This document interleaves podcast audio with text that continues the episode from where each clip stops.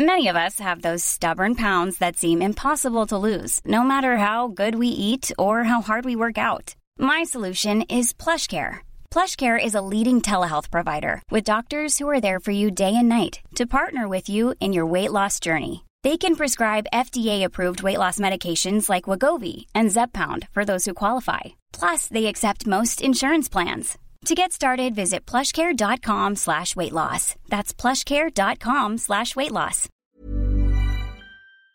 Ce week-end, vous l'avez suivi, Vladimir Poutine a fait face à une rébellion inédite contre son armée.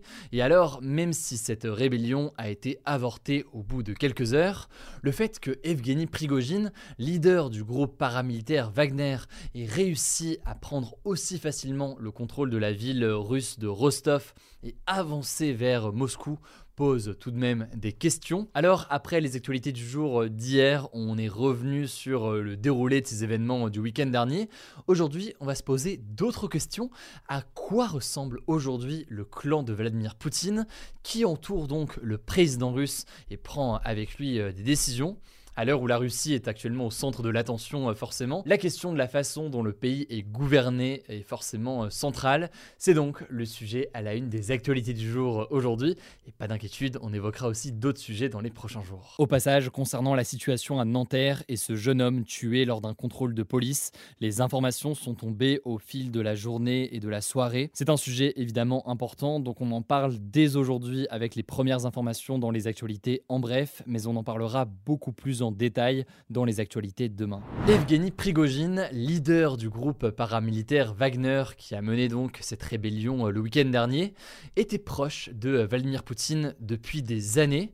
Pour la petite histoire, avant d'être à la tête du groupe Wagner, Prigogine était propriétaire d'un groupe de restauration et quand Poutine est arrivé au pouvoir en 2000, eh bien sa société de restauration approvisionnait les cuisines du Kremlin à Moscou donc, ce qui lui a valu d'ailleurs le surnom de cuisinier de Poutine. Alors tout ça a permis à Prigogine de créer sa fortune, mais aussi d'ailleurs de tisser une nouvelle amitié avec le dirigeant russe, une amitié qui a pris la forme ensuite du groupe Wagner, ce groupe militaire privé mais tout de même donc proche du pouvoir, composé de vétérans mais aussi fondé par des néo-nazis et se battant aujourd'hui évidemment en Ukraine mais aussi euh, notamment en Afrique. Bon d'ailleurs petit aparté là-dessus, cette proximité euh, historique on va dire ou de longue date entre les deux hommes fait penser à certains que tout cela serait une fausse rébellion et un coup monté par Poutine pour renforcer finalement euh, son pouvoir.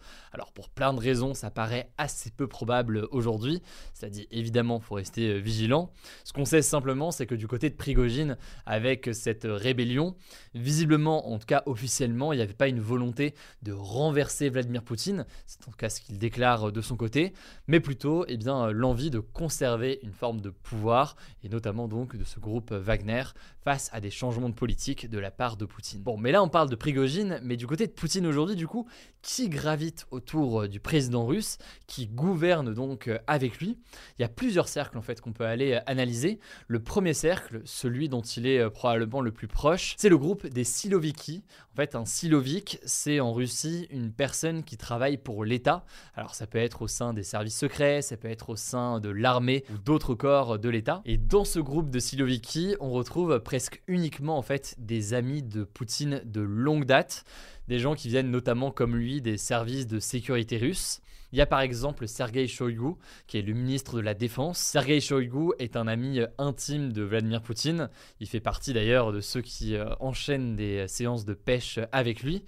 Et Shoigu d'ailleurs fait partie des personnes que Prigogine ciblait dans son discours euh, ce week-end lorsqu'il disait vouloir renverser le commandement armé. C'était clairement l'une des cibles. Sergei Shoigu est donc clairement un nom à retenir. Il y a aussi euh, Sergei Bortnikov, le directeur actuel du FSB.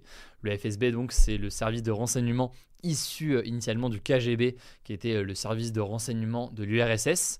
Alors on ne sait pas exactement quand est-ce qu'il a rencontré euh, Poutine, mais ça s'est probablement fait euh, dans leur jeunesse, quand Poutine était donc euh, lui aussi un espion du KGB. Le premier cercle, c'est donc celui-ci, évidemment après j'ai pas donné tous les noms.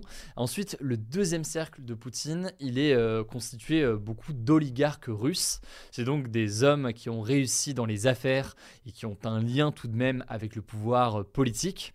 On retrouve notamment Igor Sechin. Igor Sechin est à la tête de Rosneft, qui est la plus grande société pétrolière de Russie. Il conseille aujourd'hui euh, Poutine sur beaucoup de sujets, euh, notamment sur des questions euh, économiques. Ça, c'est donc pour une partie de l'entourage de Vladimir Poutine. Alors, on entend pas mal ces dernières semaines ou ces derniers mois que Vladimir Poutine serait seul et isolé à la tête de la Russie. Alors, en interne, c'est dur de dire, évidemment, et ce serait vain de faire des hypothèses sur le détail de la nature du pouvoir du côté de Vladimir Poutine. Mais ce qu'estiment quand même pas mal de spécialistes, qui ont été appuyés notamment par des enquêtes, euh, par exemple une enquête du Financial Times qui a été euh, publiée en février 2023, c'est que Poutine n'est pas seul en soi, il a un entourage avec lui pour gouverner.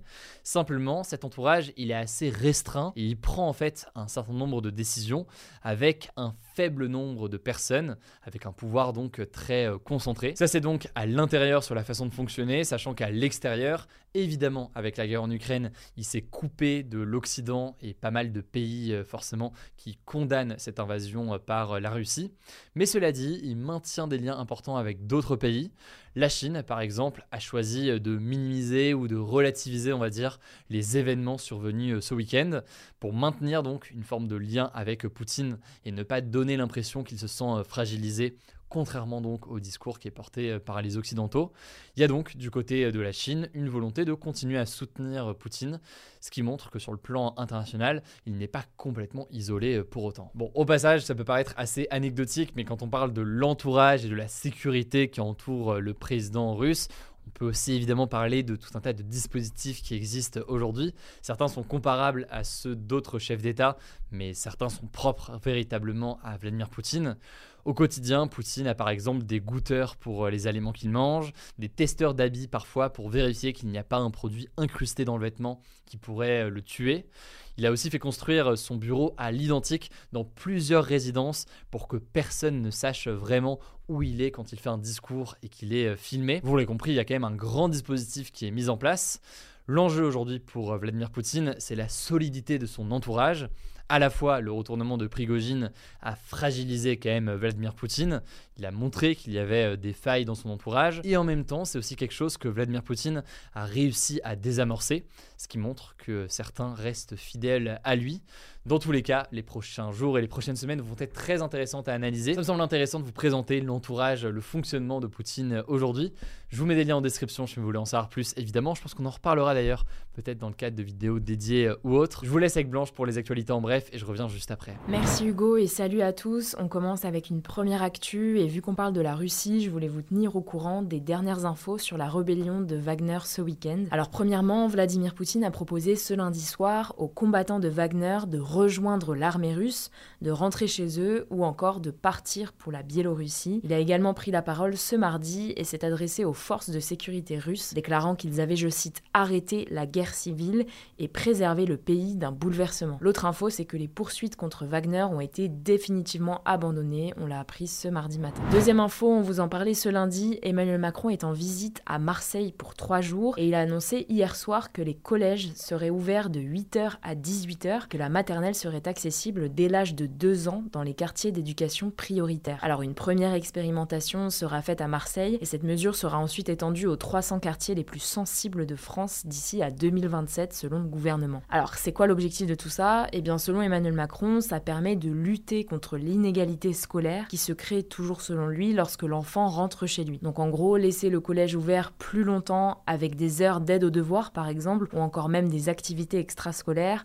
permettrait de limiter selon lui le décrochage scolaire. Ceci dit, cette mesure ne fait pas l'unanimité, beaucoup pointent notamment du doigt la pénurie d'enseignants dans les quartiers d'éducation prioritaire. Emmanuel Macron a aussi évoqué une potentielle réduction des vacances d'été. Il souhaite en tout cas, je cite, repenser le temps scolaire, estimant que les longues vacances sont une source d'inégalité et entraînent des semaines trop chargées. On en avait parlé dans les actus du jour il y a quelques semaines, je vous mets le lien en description si vous voulez en savoir plus. Troisième actu et ça concerne le naufrage du bateau de migrants qui a fait au moins 82 morts et des centaines de disparus au large de la Grèce le 14 juin dernier. Cet événement a soulevé de nombreuses questions sur la responsabilité des autorités grecques dans le drame. Et eh bien justement, on vient d'apprendre que la Grèce aurait en fait ignoré une offre d'assistance aérienne de Frontex, qui est l'agence européenne de garde frontière. En fait, Frontex aurait proposé son aide aux autorités grecques après avoir surveillé le bateau pendant 10 minutes, mais n'aurait reçu aucune réponse de leur part, selon le service de presse de l'agence. Et d'ailleurs, suite à cet événement, le responsable des droits fondamentaux de Frontex aurait même recommandé de suspendre temporairement les activités de l'agence en Grèce, selon une source citée par Le Monde.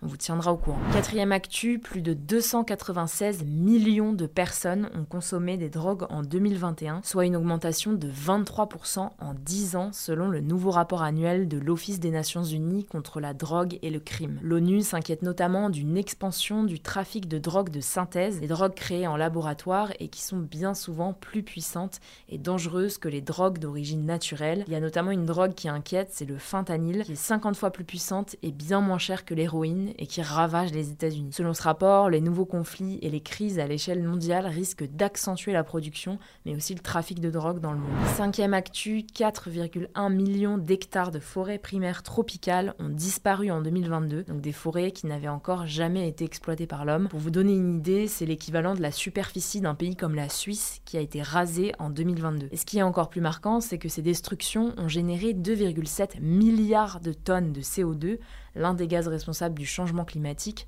soit à peu près les émissions annuelles de l'Inde. La destruction des forêts continue donc de se poursuivre, la hausse des surfaces détruites est même 10% supérieure à celle de 2021, malgré les engagements pris par les principaux dirigeants du monde lors de nombreux sommets comme les COP par exemple. Sixième actu, un conducteur de 17 ans a été tué par balle ce mardi matin par un policier à Nanterre, en région parisienne, alors qu'il refusait de s'arrêter pour un contrôle. Selon la police, le jeune homme aurait foncé vers un agent qui se trouvait donc devant le véhicule, ce qui l'aurait obligé à lui tirer dessus. Sauf qu'une vidéo de la scène diffusée sur les réseaux sociaux montre l'un des policiers pointer son arme sur le conducteur alors qu'il est positionné sur le côté au niveau de la portière qui ne mettait a priori pas sa vie en danger. Le ministre de l'Intérieur, Gérald Darmanin, a annoncé l'ouverture d'une enquête par l'IGPN, la police des polices, et l'un des policiers a été placé en garde à vue pour homicide volontaire. On vous tiendra au courant. Enfin, dernière actu, et ça concerne le journal du dimanche, dont la rédaction est en grève depuis le 22 juin, un journal important dans la presse politique en France, réputé plutôt conservateur et proche du gouvernement aujourd'hui. Les journalistes sont donc en grève pour empêcher l'arrivée de leur nouveau directeur Geoffroy Lejeune, ancien directeur du magazine d'extrême droite Valeurs Actuelles. Il est notamment connu pour avoir soutenu le candidat d'extrême droite Éric Zemmour lors de la présidentielle et pour être ami avec Marion Maréchal, la nièce de Marine Le Pen. Ailleurs, il a été renvoyé de son poste de Valeurs Actuelles car il était considéré comme trop extrême pas assez modéré. Une tribune a donc été publiée ce mardi dans le média Le Monde, signée par 400 personnes, dont l'ancien Premier ministre Lionel Jospin ou encore le rappeur Joe Star. Ils estiment que le JDD, qu'ils considèrent comme un grand média national, ne peut devenir un journal au service des idées d'extrême droite. De son côté, l'actionnaire du journal Arnaud Lagardère, dont le groupe appartient à Vivendi, le groupe du milliardaire Vincent Bolloré, a défendu son choix, indiquant avoir pris cette décision seul. Bref, la grève est reconduite jusqu'à mercredi, on vous tiendra au courant. Voilà, c'est la fin de ce résumé de l'actualité du jour. Évidemment, pensez à vous abonner pour ne pas rater le suivant, quelle que soit d'ailleurs l'application que vous utilisez euh, pour m'écouter. Rendez-vous aussi sur YouTube ou encore sur Instagram pour d'autres contenus d'actualité exclusifs. Vous le savez, le nom des comptes, c'est Hugo Décrypte. Écoutez, je crois que j'ai tout dit. Prenez soin de vous et on se dit à très vite. Chérie, tu peux me passer le scotch pour les cartons là Oh là là, mais c'est super lourd Allez, David, tu peux le faire Ah, Ok, je passe mon armure en mode Iron Man. Chérie, tu es prête? Tu vas voir un déménagement comme tu n'en as jamais vu. Euh, David, le scotch. Ah. Pendant les Heroic Days, passez en mode super-héros avec EDF. Jusqu'au 20 juillet, déménagez avec EDF et tentez de gagner un séjour épique à Disneyland Paris et y découvrir Marvel Avengers Campus. Infos et conditions sur edf.fr slash Heroic Days. L'énergie est notre avenir, économisons-la. Économisons-la. Économ-